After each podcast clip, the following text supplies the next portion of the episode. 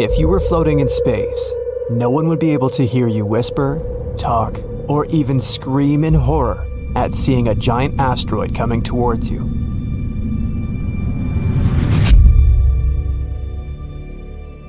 It's not only that you'd be far away from Earth, but sound needs space to travel through. Sounds are just vibrations of molecules and atoms in some medium, like water or air. Your body will pick up sound waves through the ear canal and to the eardrum.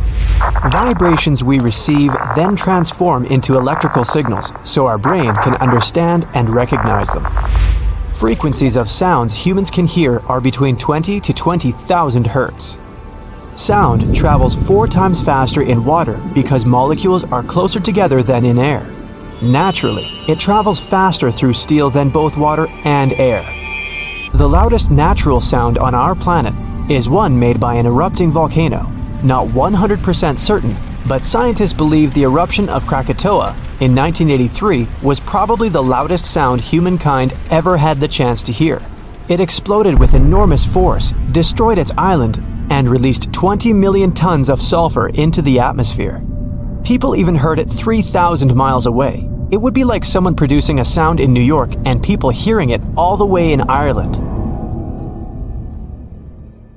Sound can take many forms, but humans are most familiar with it in the form of pressure waves that move through the air. Sound goes more slowly through heavy gases and colder air. It travels faster through lighter gases, for example, helium. There's no water or air in space, so the sound doesn't have anything to travel through. Our atmosphere consists of 10 trillion trillion atoms, which is like dense soup creating a way for sound to travel and there are only 10 atoms per cubic meter up in space.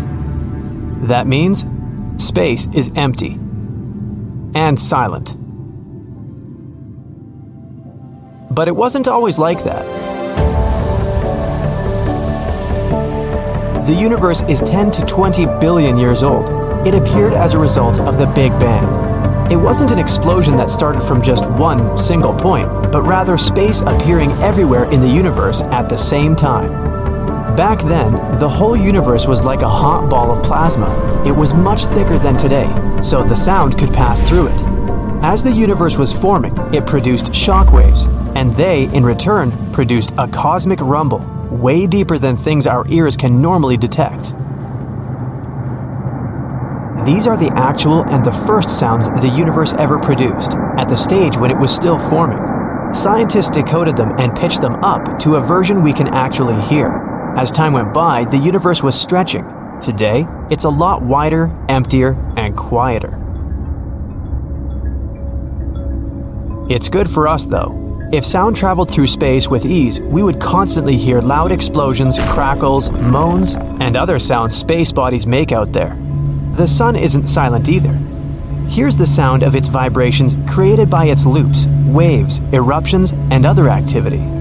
The sun creates trillions and trillions of watts of sound energy, something like pulsation, low heartbeat. It helps researchers discover what's going on inside of the sun and understand its layers. If it wasn't muted for us on Earth by a lack of air in space, it would be like hearing a jackhammer all the time. If you and your friend were taking a walk on the surface of the moon, you wouldn't be able to hear each other talk. No air, no sound. But that doesn't mean the moon itself doesn't produce any sound. When the first spacecraft landed on the moon, it caused crashes which later led to moonquakes. Scientists took a chance to measure vibrations going through the moon to figure out its internal structure. They realized they caused vibrations that lasted longer than they expected, and longer than any similar vibrations on Earth.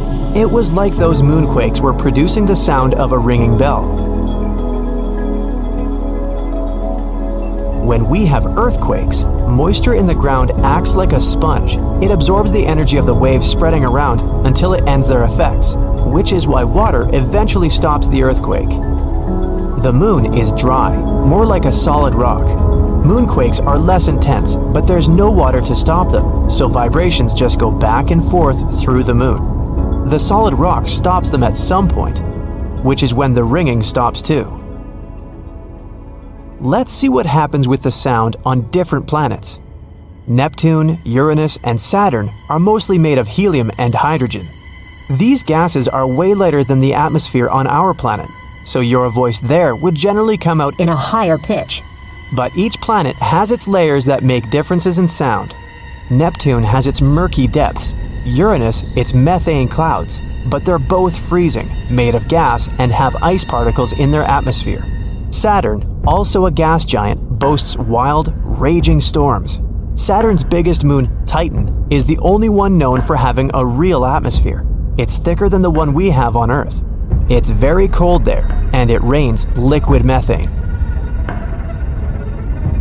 In 2005, researchers sent the Huygens spacecraft that managed to record incredible audio you might find familiar. The sound of winds, but billions of miles away from us, on Titan itself. If you were there, you might even hear the sound that reminds you of a waterfall. In reality, it's flowing liquid methane.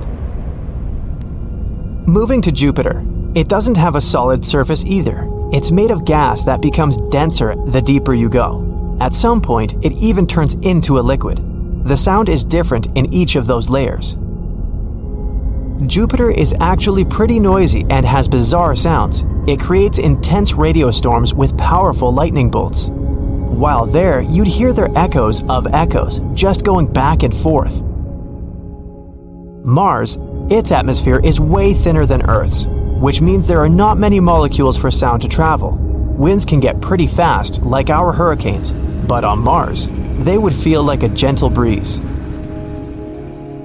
You wouldn't necessarily hear the storm though. You'd maybe hear the dust as it gets picked up and banged against your spacesuit. In the thin atmosphere, your voice would be much quieter, and it wouldn't travel far. Someone could be standing next to you and screaming, and you'd probably hear nothing.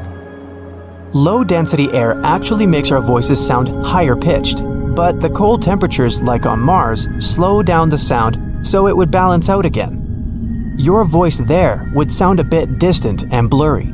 And imagine listening to an instrument like a guitar or piano there, like some muffled melody from a dream. Sound on Venus is kind of the opposite of Mars. Venus has a dense atmosphere, much denser than ours, something between water and air. There, you'd hear sounds like when you're underwater. The environment is a bit different with 900 degrees Fahrenheit and 100 tons of atmospheric pressure. But let's say you have a magical spacesuit that protects you from getting crushed or scorched. While on Venus, you'd hear thunder. 40 years ago, a spacecraft successfully landed on its surface and managed to go almost an hour before it shut down. It picked up these amazing sounds of strong winds. If you started talking on Venus, your voice would first hit the lower pitch because of the dense atmosphere. But it would then sound higher because hot air increases the speed of sound. It would be kinda distorted and muffled together with the sounds of thunder around you. Mercury is a rocky body with no atmosphere, so standing on its surface and talking would be like trying to talk while floating in space. Useless. Those are almost vacuum conditions, which would make you think Mercury has no sounds at all. Still, you can hear them, though not in the air. The rocks. Put your ear against the ground. Maybe a Mercury quake is coming. The universe is a place connected by light light can go anywhere from any spot in space, but not the sound. So not only do we have a planet that supports life, but offers a wide palette of sounds. Even without us, it wouldn't be a quiet spot.